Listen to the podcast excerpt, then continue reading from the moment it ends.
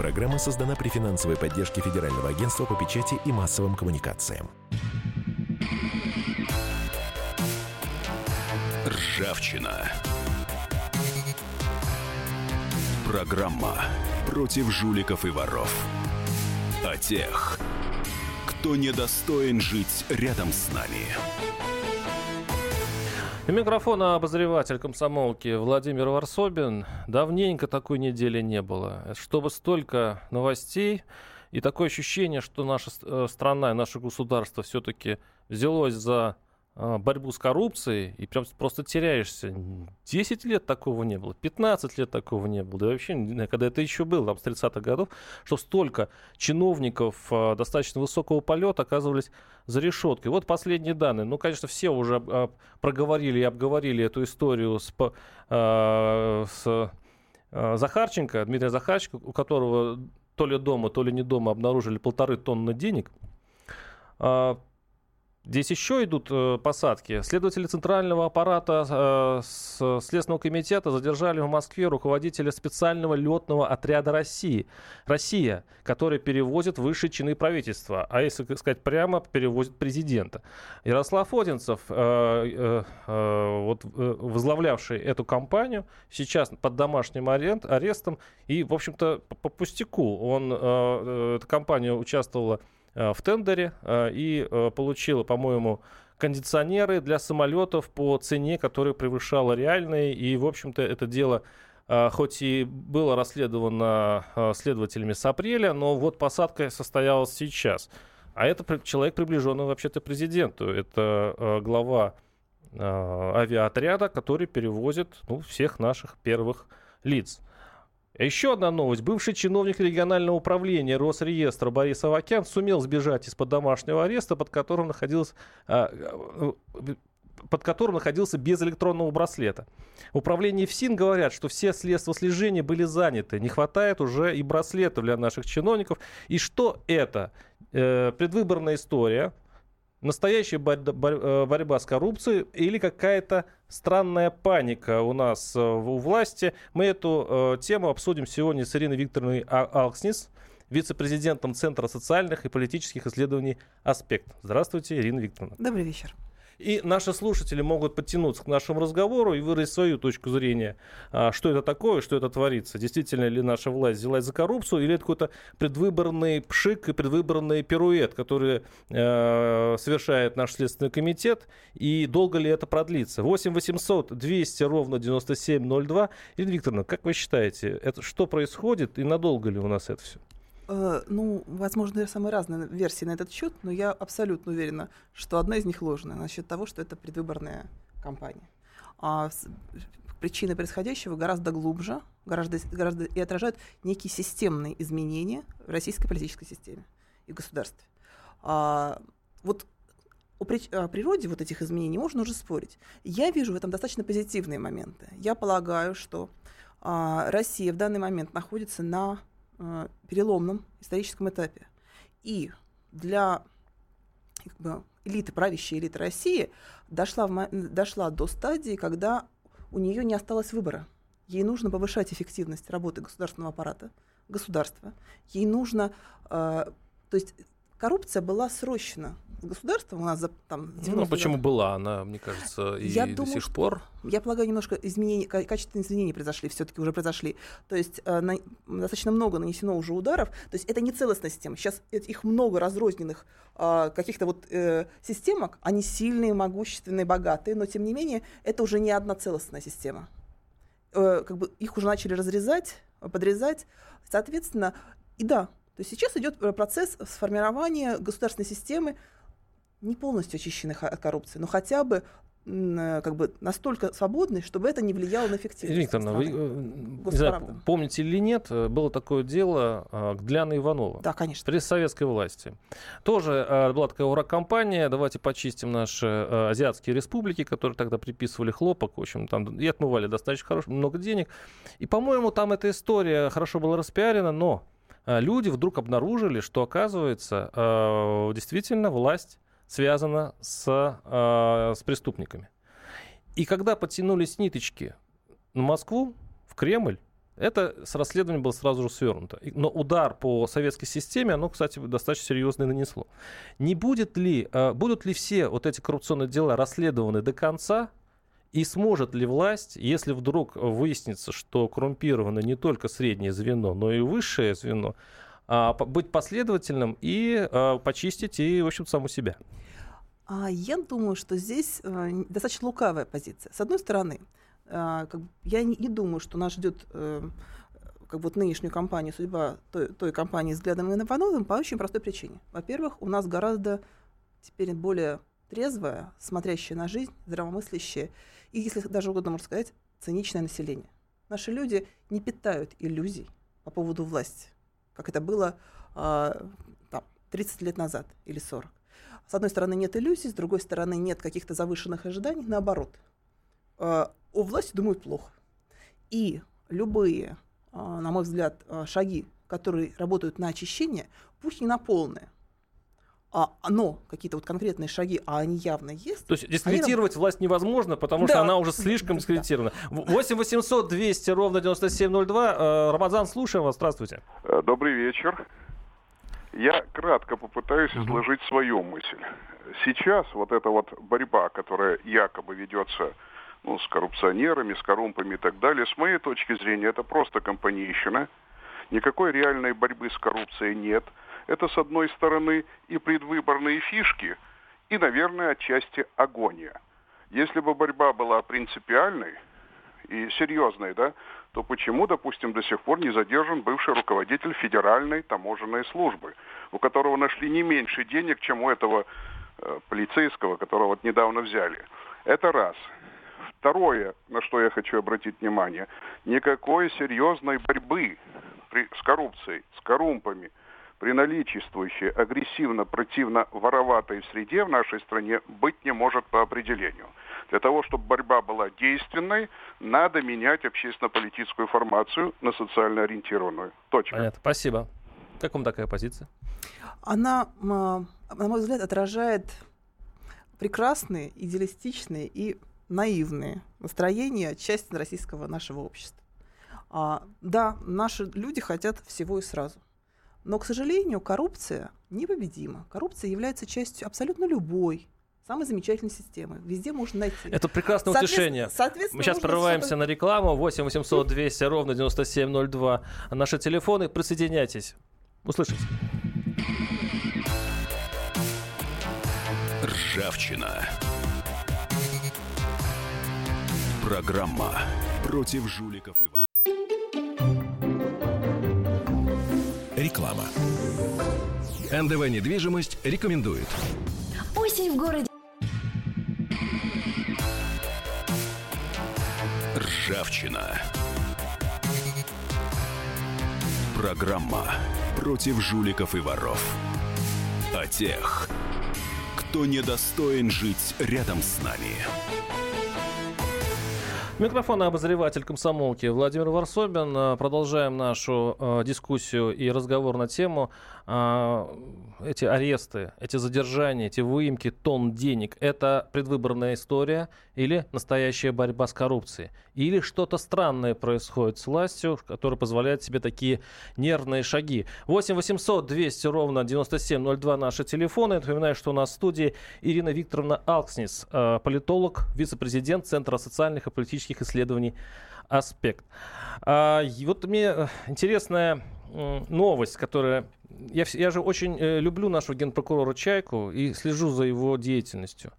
А, и особенно мне интересна судьба его детей. А, потому что они очень успешные, они хорошие бизнесмены. И вот интересная новость сегодня поступила. А, дело в том, что Россия а, запретила ввоз соли в Россию. То есть она таким образом ответила на а, на, на, на, на, на, как это назвать, эмбарго, на преследование а, западных стран а, экономическое, она таким образом ответила еще и солью. Но интересно, что э, сын Чаки как раз и занимается солью. И он, втор... он занимает второе место как раз по э, производству соли. Он недавно купил э, небольшой участочек в Сибири, который оказался так богатый, что это он теперь второй соливар в стране. И можете себе представить, как озолотило его это эмбарго. Может быть, это совпадение. Сейчас мы говорим о том, как э, наша власть борется с коррупцией. А, Ирина Викторовна, скажите, пожалуйста, вот это все-таки совпадение? И действительно чистосердечно наши чиновники решаются э, вот, э, бороться с коррупцией. Не получается, что они бо- как, как пчелы борются против меда? Я полагаю, что э, сейчас идет как бы двойной процесс. С одной стороны, выделяются и вычленяются э, виды э, коррупции, которые опасны и угрожают государству. И с ними идет реальная борьба. Но с другой стороны, э, создаются и переводят в легальное поле определенные механизмы, которые, э, условно говоря, идет легализация определенных форм коррупции. Ведь то, что произошло, например, с солью, это ведь абсолютно законно. Да, не подкопаешься. Да, не подкопаешься. То есть, э, соответственно, да. Ну, если только э, кто-то не узнал заранее, что соль скоро запретят, и поэтому он покупает э, э, тот участок, который приносит много соли, и таким образом он становится ну, еще более богат. Ну, э, инсайдерская информация. Инсайдерская информация. Но тем не менее. То есть э, то- точно так же, как все эти э, тендеры, которые выигрывают государственные крупнейшие э, как бы, дети крупных российских чиновников, первых лиц. Это ведь абсолютно законно. Там не подкопаешься. Соответственно, но при этом это абсолютно, простите, распространенная во всем мире практика. Но это утешает. Это утешает. это утешает. То есть, и, к сожалению, я думаю, что... Я хочу сейчас завести новую тему. А Я вернулся недавно из Коми, из э, Воркуты. Это такая самая м, ТЭЦ-2, которая стала э, ну, трагической э, для судьбы многих менеджеров Реновы и окружения Гессельберга, потому что именно из-за э, вот истории с тарифами, из-за взяток, которые обвиняют э, Следственный комитет э, э, служащих Реновы, дескать, они давали взятки чиновникам Коми для того, чтобы накручивать тарифы на коммуналку. Я посмотрел, кстати, читайте через неделю мое расследование по этому поводу, там тяж- тяжелая история. А, ну и вот, кстати говоря, фонд борьбы с коррупцией а, сделал очень тонкую и очень э, изящную вещь. Он померил температуру горячей воды в московских кранах. Дело в том, что по инструкции 60 градусов должна быть э, вода, которая поступает нам в квартиру. Если она на 1 градус меньше, то это 200 рублей, а, ну, как доход неизвестно кому. Ну, то есть не, не, до, не докоптили, не до, дали газа. Ну, в общем, понятно. А, у нас на связи э, сотрудник э, ФБК Леонид Волков, политик. Я вас, может, вас неправильно назвал. Леонид, здравствуйте. Добрый вечер. Да, все правильно, Владимир. А- Слушаю внимательно. Э, Леонид, в чем э, тонкость этой истории? Действительно ли, если наши слушатели сейчас померяют в- в температуру горячей воды и окажется, что там не 60 градусов, а действительно ли это вот такая коррупция, которая бьет э, по нам же? Да, безусловно. Мы, когда поняли, что здесь есть вот такая коррупционная схема, мы стали действовать, так скажем, достаточно аккуратно. Мы сначала сделали э, измерением там, в квартирах у всех сотрудников, у всех знакомых, то есть около 20 квартир обошли, чтобы быть уверенными, что это не случайно. И везде, во всех случаях без исключения, нашли отклонение от норматива там, на 5-10 градусов. 60 градусов мы не намерили нигде, где-то 52, где-то 56, где-то 50, 60 ни разу не было. То есть это как бы схема, система так сказать, по, по всему городу, по всей Москве. А что это значит? Вот, дальше, значит, сейчас мы провели соответствующие расчеты. А расчет очень про- грубо базируется на следующем. Ну, вы же льете воду горячую из крана не для того, чтобы кипятком там умываться, а для того, чтобы умываться теплой водой, вашей какой-то любимой температуры. То есть вы в определенной пропорции смешиваете горячую и холодную воду, чтобы получить ну, ту воду, которой вы привыкли пользоваться, там, принимать ванну, мыть посуду или а, мыть руки.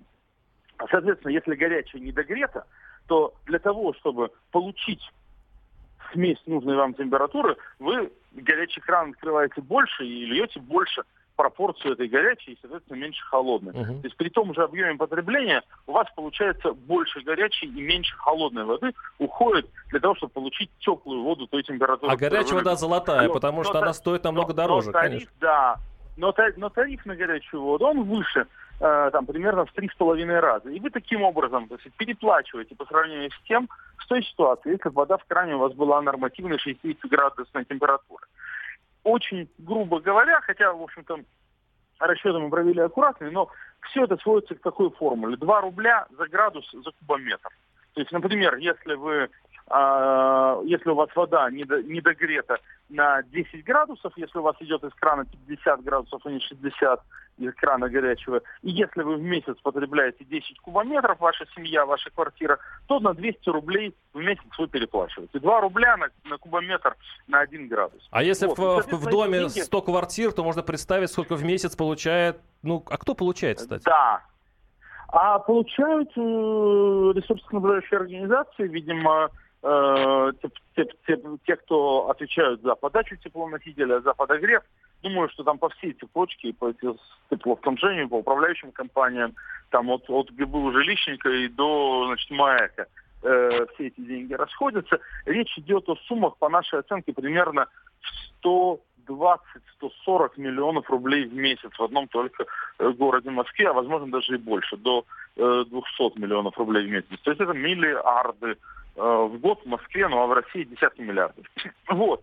И причем, что интересно, значит, когда мы вот эти цифры вывели, посчитали, померили температуру, ну там, поверенным, сертифицированным прибором, пошли в суд, то совершенно молча э, даже несмотря на то, что и сами были там сотрудники ФБК, э, организации, которые, в общем-то, там в российских судах не очень любят, мы все эти суды выиграли по всем случаям были вынесены решения в нашу пользу, то есть мы получили и перерасчет, и компенсацию, и даже компенсацию морального вреда. А сколько там, по-моему, несколько тысяч рублей, да, в итоге? Да, не, не, небольш, небольшую, несколько тысяч рублей. Но вот складывается впечатление, что настолько охотно наши э, иски удовлетворялись, чтобы, знаете, ну, так сказать, чтобы там мы это особо не раздували, чтобы не делать из этого массового случая, чтобы там все не побежали за такими перерасчетами. Но именно, конечно, в этом наша цель, то есть устроить такой массовый иск московских потребителей а, к, к властям и тем, кто занимается организацией теплоснабжения, и в принципе добиться ну, изменения и отмены этой коррупционной Спа- схемы. Потому что, еще раз, речь идет про миллиарды рублей. Спасибо, Леонид. Это был э, сотрудник фонда борьбы с коррупцией Леонид Волков. А, и он рассказал вот об этой интересной э, истории и интересном э, проекте этого фонда. Мы сделали то же самое. А, мы успели сейчас обзвонить несколько городов. А, наши журналисты комсомолки, которые находятся в разных э, частях нашей страны, прислали свои данные. Смотрите, в Нижнем Новгороде 50 градусов горячая вода. Я напоминаю, что 60 градусов должно по всем правилам э, идти э, из-под крана. В Ярославле 50 градусов, в спальном районе города 54, Владимир 58, Петербург, многочисленный Петербург 40, вы можете себе представить какие-то деньги? Какие-то деньжища на самом деле э, э, получают наши коммунальщики. Я думаю, что на самом деле не коммунальщики, а кто над ними стоит. Э, когда они догревают ну, на 20 градусов в самом, одном из самых больших городов э, России. Красноярске горячее, чем 60. Есть у нас и хорошие примеры. Воронеж. Воронеж аж 70 градусов. Это тут идет перегрев какой-то. Я не знаю, что это, что это значит. То есть там борьба с коррупцией, видимо, э, на хорошей высоте. 8 800 200 ровно 9702. Нам пишут, что э, по... Э, по WhatsApp, э, по WhatsApp, извините, вспоминается дело Дениса Сугробова, но тогда была война спецслужб. Может, это тоже своего рода борьба влиятельных кланов. За одними стоят сотрудники ФСБ, в интересах других действуют сотрудники МВД. Это пишет нам Михаил. А как вы считаете, есть такая история, когда просто несколько башен Кремля просто поссорились друг с другом и теперь летят головы и возбуждаются уголовные дела? Я полагаю, что здесь скорее, э, с одной стороны, это можно так интерпретировать, но я думаю, что просто мы наблюдаем скорее процесс чистки в МВД. Потому что сейчас основной удар наносится именно по МВД. Сколько мы уже наблюдаем, это делает ФСБ. Э, как бы, э, то есть Ну, вспомним дело э, глав, э, главы летного отряда России. Вы, вы предлагаете представить, представить, что след, следователь приходит в Кремль, ну, имеется в виду, ну, это же по сути Кремль, только летный, только с крыльями, и говорит, я, мне надо арестовать вашего главу. Кремль говорит, давайте, что, ну арестовывайте. Ну, Делов-то. И в чем проблема? Ну, просто этого не было лет так 50. Так радоваться надо. Нет, просто интересно, почему это происходит? Именно потому, что я полагаю, что э, система достигла некого предела своего, э, своего развития, а ресурсы нужны. и как бы отступать уже некуда. А не является ли это какое-то м, предсмертным состоянием системы? Ну, если уж пошли такие, на такие крайние меры. Нет, почему? На мой взгляд, скорее э, оп- оптимистичный взгляд. То есть э, эта система стремится к выживанию.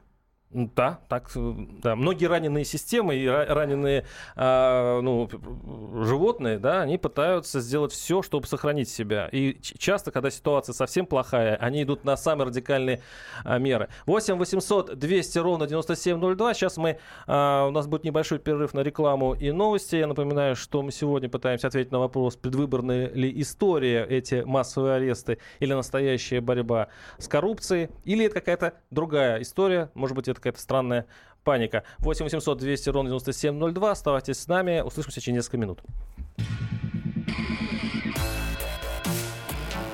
Ржавчина. Программа против жуликов и воров. О тех, кто недостоин жить рядом с нами.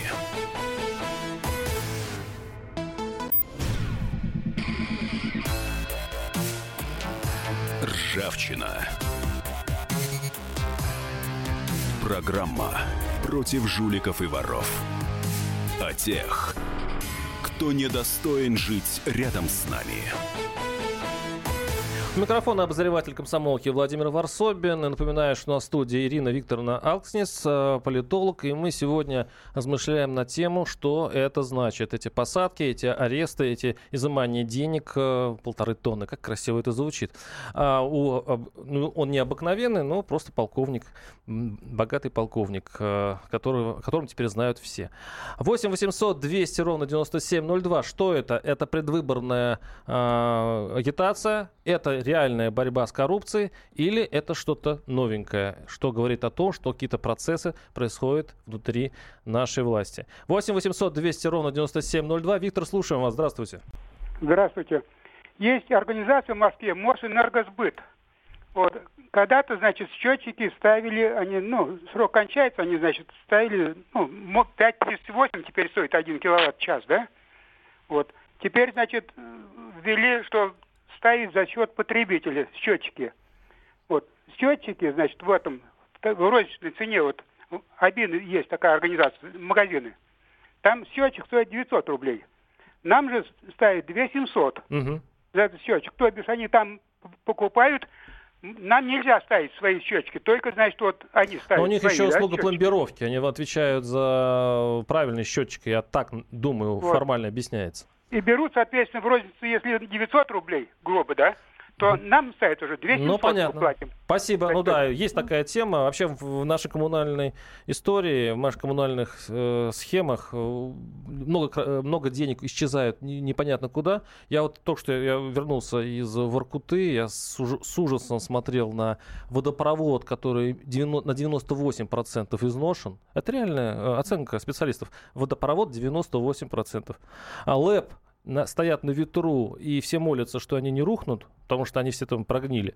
То есть, по сути, э, коммуналка доведена до того, что, э, в общем-то, этот город могут эвакуировать, фу фу фу если совпадет несколько аварий сразу. Там аварии идут, но пока они не совпали по времени. Э, Ирина Викторовна, скажите, пожалуйста, вот наши слушатели пишут, о какой борьбе вы говорите? Недавно арестовали моего зятя по статье 159, часть 4, за то, что он честно выполнял свою работу, распоряжение своего руководства, пахал от зари до зари, живут в съемной однокомнатной квартире, взяли в ипотеку однокомнатную и так далее, и так далее. Честный человек. А, е- а мне рассказывали э, в, в таких маленьких городках, что при прокуроре даже совещания не проводятся. Чиновники не хотят рисковать, и поэтому проблемы не решаются. Вдруг прокурор что-нибудь услышит. А, мы, а быть честным мэром и честно делать, э, даже нечестно, а нельзя управлять городом на чуть-чуть не, э, то есть полностью соблюдая все инструкции и законы. Не получается ли, что сейчас эта кампания, во-первых, проходит по, по невиновным людям на самом деле, для отчетности, и не парализует ли это работу э, вообще всю нашу экономику, которая не привыкла работать вот так, как заповедуют нам законы и инструкции? Вы полагаете, что э, как бы а, ВИПов Реновы взяли ни за что? И что вот они довели э, как бы Воркуту до коммунального до такого состояния, э, и это не заслуженно? Дело против Реновы? Э, Там дело в деталях. Дело в том, что я не уверен, что взяли тех, кто действительно виноват. Взяли... Заметьте, заметьте, взяли э, этих менеджеров, а вы считаете, что 5 миллиардов рублей, которые нужно было потратить на замену ТЭЦ, это уровень решения этих ребят? Вообще-то это были самые топовые. Взяли, Да, взяли но- ближайших э, Да, людей да, но- Виксеберга, ну, самых близких Да, людей. но Викс- решать, что Виксеберга. нужно отда- э, строить за 5 миллиардов, все-таки решает сам Виксеберг. Я думаю. Я думаю. Поэтому действительно ли бьют по целям? А, Я, честно говоря, не очень понимаю в данном случае, а как бы подписи стоят от конкретных вот этих менеджеров. Да, ну, в общем, ну, да. если они дадут по- показания на своего... своего- Поближе к микрофону. Если они дадут э, показания на своего шефа, это будет интересно. Да, но это будет вообще жуть. В- 8 800 200 ровно 9702. Э, Чингис, слушаю вас. Здравствуйте. Да, здравствуйте, добрый вечер. Здрасте. Я бы хотел сказать даже вот, его коррупцию никак не побороть. Вот посмотри на Китай, то есть у них идеальные законы вот против коррупции. И все равно они тоже вот умудряются же получать взятки. А что же делать? там расстроить. Просто терпеть это, да? Ну вот государство не вытерпело, видимо, денег нет уже, и э, кормить коррупционеров уже просто сил и мочи нет. Ну, бороться надо. И все, что они украли, взять, возвращать на казну. Понятно. 8 800 200 ровно 9702. Александр, слушаем вас. Здравствуйте. Здравствуйте. Вот э, вы говорите тут о коррупции, вот Ирина Викторовна сейчас сказала, что там э, основной удар приходится на, на МВД. Ну, это вы знаете. А почему вот не, не говорят вообще о коррупции, которая как бы творится в самих правоохранительных органах вообще? Это то, что там сейчас этого полицейского э, как бы арестовали, это все не то. А ведь на местном уровне самая большая коррупция у нас это в прокуратуре. Именно они держат все. Вот вы понимаете, я вот уже 10, 10, 10 год, у меня уголовное дело возбуждено, Э, и всему тормозит прокуратура. Прокуратура тормозит возбуждение уголовных дел вот против, э, против значит, коррупционеров. Там много-много очень вопросов. Вот. И вот Понятно. об этой... Понятно, сейчас поговорим и об этом. Ну и все-таки, вот действительно, кто борется с коррупцией? Вообще у нас получается странноватое дело, что с коррупцией борется часто коррупционер. И это не конфликт интересов. Но какие варианты? Е- э, Была система, созданная... Саакашвили сделал вот как. Он выгнал просто всех, э, допустим, возьмем патрульную службу, там, э, МВД. Он просто э, выгнал стариков, которые брали взятки, которые коррумпированы, и нанял молодых. Это хотя бы дало какую-то гарантию, что э, вот эти пылкие юноши, которые действительно с горящими глазами, действуют, во-первых, чистосердечно, а во-вторых, правильно. Вы в курсе о том, что э, эти пылкие юноши получали зарплаты вот такие большие, и, и- которые финансировали США раз? Ой, это, это ужасно, брать руки американские Нет, деньги. я просто Страшная прав- Нет, это, не- это, это не в этом. Дело в том, Мгм. что это просто финансирование из-за рубежа. Ну и что? Кто- Ну, это же кто- деньги. Кто, кто платит, тот и музыку заказывает. Это раз. Мгм. А во-вторых, э, сколько у нас численность населения в Грузии? Да, мало, Ну да. 5-6 миллионов. По-моему, всего-то. 4,5, мне кажется. Да, Или даже, ну, а у нас, а у нас сколько? Кстати, 146. сделать бы такой проектик в каком-то отдельно взятом городе, как эксперимент, э, было бы забавно. 8 800 200 ровно 9702. Алексей, слушаем вас. Здравствуйте. А, Добрый вечер. А Вот э, я хочу два вопроса вкратце. Первое, что вот коррупция, да, а это из одного кармана в другой деньги просто перетекают. А что самое страшное, намного страшнее, это распил. Вот я с одним человеком просто разговорился в метро. Он работает на фирме по обслуживанию компьютеров, картриджи меняет. И он говорит, к нам, например, даже из отдела УВД приходят и говорят, вы нам выпишите на 160 тысяч, к примеру. Мы вам переведем 160, вы нам поделитесь по, пол- по половине. А с одной из э, администрации района Москвы вообще интересно. Они, э, значит, администрация выделяет э, на картриджи, картриджи им присылает администрация. Администрация опять им продает по полцены, и они опять ей продают.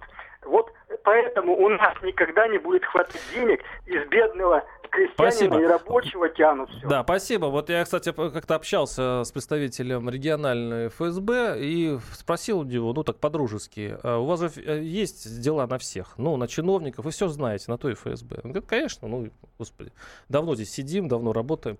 Я говорю, ну почему вы не берете их всех? Ну, это же преступники. А говорит, в этом случае это будет антигосударственное дело, потому что э, выбивается опора из-под власти. Других чиновников нет. И вот э, кто-то картриджи, кто-то заводы. Вот действительно ли такие терапевтические средства, как посадки и аресты, э, до долгосрочной перспективы дадут какой-то плюс? И когда вы видите, когда мы почувствуем, что коррупция станет меньше? В этом году, в следующем? Ну, мы можем посмотреть на примере Украины, как успешно решает, э, решена проблема коррупции революционным путем. Результат не очень оптимистичный. А, по-моему, уже мы сейчас можем видеть э, некоторые улучшения. Во всяком случае, например, ГИБДД определенные улучшения. ГИБДД? Ну, да, наверное. Я не водитель. Действительно, меньше стали бродяток. Меньше. Угу. Меньше ста- стали вежливее, все стало гораздо... То есть проблем хватает, но стало лучше. Э, надеюсь, что э, действительно стало лучше, э, и это, действительно совпадало бы с ощущением наших слушателей. Я, у меня пока такого ощущения нет, потому что я каждую неделю веду эту программу, и, к сожалению, пока у меня этой уверенности нет. 8 800 200 ровно 9702. Сейчас прервемся на небольшой перерыв. У нас там будет еще один большой гость, но это пока сюрприз. Оставайтесь с нами. Услышимся через несколько минут.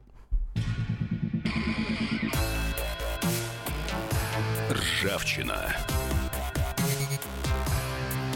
Программа против жуликов и воров.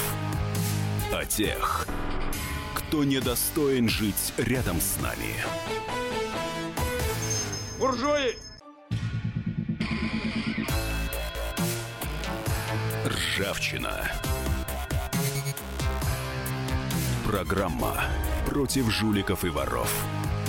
О тех, кто недостоин жить рядом с нами. И микрофона обозреватель «Комсомольской правды» Владимир Варсобин. Я напоминаю, что у нас в студии Ирина Викторовна Алкснец, политолог, вице-президент Центра социальных и политических исследований «Аспект». Э, сегодня мы говорим о том, действительно ли это настоящая борьба с коррупцией или какая-то замена. Идет что-то вроде пиара перед выборами или что-то происходит с самими элитами.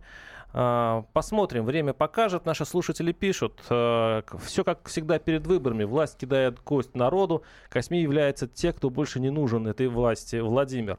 Или э, пишут еще такие пожест... жестокие вещи. Когда пришли к, э, с обыском к Васильевой, в ее квартире оказалось особо охраняемое лицо Сердюков. Спецназ ГРУ попросил свидетелей не беспокоить квартирантов, но позвонил Сердюкову, Сергей Иванов и просил его снять охрану. В общем, Сергей Иванов с поста ушел, Сечин активно судится с газетами, восстанавливая, а, восстанавливая свое доброе имя. А, я сейчас у нас э, высказаться, э, высказался на тему как побороться с коррупцией, э, радио «Комсомольской правды» Владимир Вольфович Жириновский. У него, у него своя точка зрения на эту тему. Ну, как это бывает с Владимиром Вольфовичем, она достаточно резка, достаточно лаконична, но, возможно, в этом какая-то э, соль есть. Э, что ж, давайте послушаем. А, Владимир Вольфович, скажите, пожалуйста, какова, на ваш взгляд, природа коррупции в России? Вот есть ли у нее какая-то специфика? У коррупции одна природа.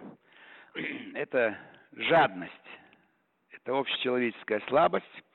Человеку мало одной рубашки, одной пары ботинок, одного обеда, человеку хочется много, много и много. И это связано еще с тем, что он вокруг себя видит. Когда люди живут богаче, лучше. У кого-то квартира лучше, мебель, одежда. Все это порождает такое понятие, как глаза заведущие. Вот. Рестораны, какой там перечень блюд, в магазинах какая одежда. Кино, телевидение развращают. Каждый день показывают шикарные рестораны, пляжи, э, магазины, люди что-то покупают, покупают, это вот шопинг болезненный такой. Потом, скажем, среди чиновников. Видно, когда чиновник берет взятки, он хорошо одет, а другой видит, что вот он э, одет бедно сам. Видно, какая шикарная дача, какая там мебель и так далее. То есть люди сравнивают свою жизнь с теми, кто, видимо, имеет дополнительный доход. Это в основном конечно, взятки, потому что люди работают в одном учреждении, живут в одном городе. Вот. Поэтому здесь это взятки всегда были, во все времена. Но хуже всего они, нам осталось наследство от советского периода. Потому что тогда люди получали все маленькую зарплату, цены, правда, были низкие. но достать товар было тяжело. Поэтому нужны были лишние деньги. Эти лишние деньги были у теневой экономики, цеховики. А здесь виноват Сталин. Сперва он закрыл глаза на то, что происходит в Грузии. Потом в Грузии это зло перекинулось Армения, Азербайджан. Там все поросло взятками. Потом в Среднюю Азию, потом в Россию и пришли в Москву. Вот, это вот э, как бы национальная окраска коррупции в России. Во Франции, скажем, этого нет. Там нет южан, там нет там Кавказа, нет Средней Азии. Там эти все взятки равномерны. Даже как взять Китай. А вот у нас это в основном с юга пришло. И в целом советская власть вынуждала людей делать подарки, потому что сама зарплата, она не устраивала всех. А вот делали дорогие подарки, чтобы как-то вот э, подмаслить э, начальнику, чтобы каким-то образом добиться продвижения по службе. Вот потом приучили людей на чай. Это только у нас такое. Это неприлично просто в Европе, например, или в Японии. Э, официанту дают больше, чем надо, на счете написано. Таксисту больше, чем надо. Парикмахеру, косметологу и так далее. То есть люди снизу провоцируют все. Снизу они значит, постоянно стараются кого-то задобрить. Владимир Вольфович, правильно ли говорить о том, что э, ответственность за коррупцию надо делить пополам между чиновниками и, собственно, обществом, которое это поощряет? Ну, общество это абстрактно. Здесь в основном виновато само государство. Вот. В этом плане, конечно, э, надо запрещать любые подарки, запрещать любые чаевые, Э, чаще передвигать значит, э, чиновников. Пять лет максимальный срок. Вот посмотрите Бельяминов. Он просидел более десяти лет. А если бы пять лет, через пять лет ушел, и все уходили бы, уходили бы министры. Губернатор от Белых. Ушел бы он, когда исполнилось пять лет. Он просидел опять почти десять лет. То есть срок минимальный пять лет. Обязательно перемещать дальше. Обязательно видеонаблюдение, чтобы они знали, может быть, даже чипирование, чтобы чиновник знал, может быть, даже еще и одеть ему браслет на, на ногу. То есть это ведь небольшая группа чиновников, но максимум их 10 тысяч на всю страну. И сократить резко оборон, значит, оборот денег, электронные деньги. Мы закон носили 20 лет назад, но не принят до сих пор. То есть, когда я говорю, мы все это пытаемся облечь в законы, но Госдума пока не приняла. Если у нас будет э, денежный оборот минимальный наличными, то, естественно, нечем будет давать взятку. У вас, у вас нет на руках 500 тысяч, миллион, два. У вас там э, на метро поехать, несколько копеек в кармане. Вот это тоже имеет значение. Значит, документооборот должен идти очень быстро. Установить стандарт. Если документ находится на рассмотрении неделя – терпимо. На следующий понедельник уже звонок, тревога. В чем дело здесь? Начинается внутренняя разборка, комиссия. А месяц лежит документ, следственные органы возбуждают уголовное дело. Тогда чиновник будет быстро обрабатывать документы. Он не успеет спровоцировать человека на взятку. Он обязан пропустить документ дальше. А главное, исключить человека. Вот у нас, скажем, есть конкурсы открытые. Выигрывает нужный человек.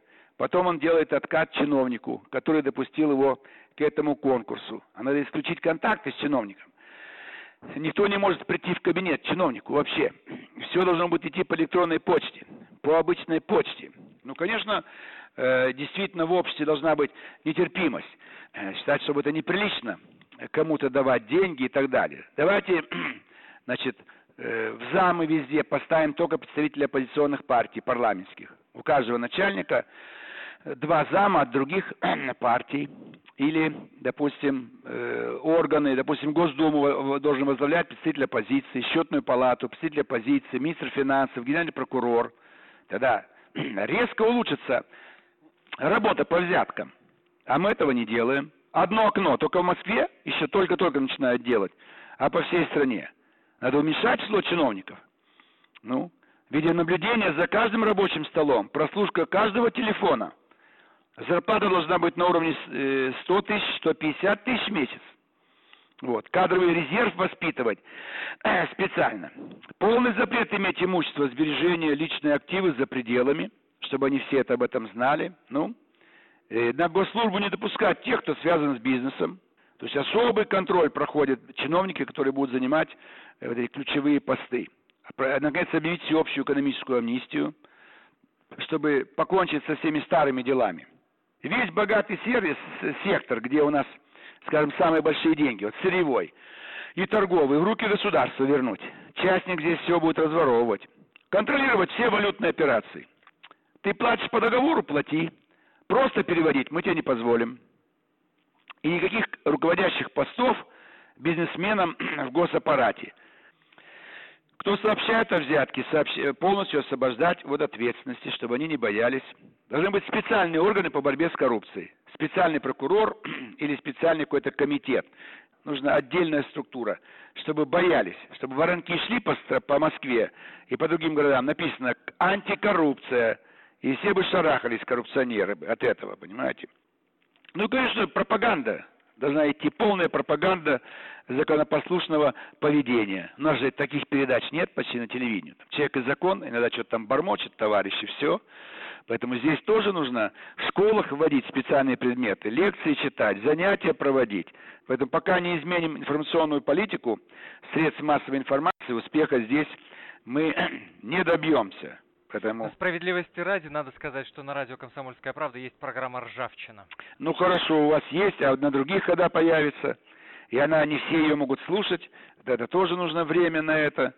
Поэтому здесь есть поле для борьбы, надо об этом говорить, много делать, но продажность – это такая черта самая страшная. Не все алкоголики, не все наркоманы, не все курят, не все э, предаются разврату но 90% готовы взять деньги.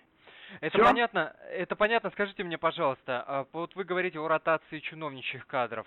Если говорить о Государственной Думе, ротация депутатского корпуса, да. повысит ее эффективность? Обязательно. Мы предлагали право каждой фракции каждый год ротация 20% депутатов. За пять лет 100% мы бы всех ротировали, если есть необходимость. Если депутаты хорошие, пусть работают. Но если ленивые, бездарные, они ошиблись, они не поняли, и они действительно могут нарушать законы, но у нас нет права их отозвать. Даже когда они совсем преступления совершают, мы с трудом ввели закон о досрочном прекращении полномочий. И то за неприсутствие длительное время в зале заседаний. Так он раз в месяц придет, все, его уже по этой статье нельзя лишить полномочий. Вот. вот. А тут право отзыва нам не дают, депутата не отозвать. Это все порождает коррупцию, порождает грязь. То есть законодательство порождает коррупцию. Но изменить его можно только если имеешь большинство. Поэтому мы, депутаты вот от ЛДПР, мы э, пытаемся, стараемся. Но ни один наш закон, направленный на борьбу с коррупцией, он не проходит. Ржавчина. Программа против жуликов и воров. О тех, кто недостоин жить рядом с нами. Программа создана при финансовой поддержке Федерального агентства по печати и массовым коммуникациям.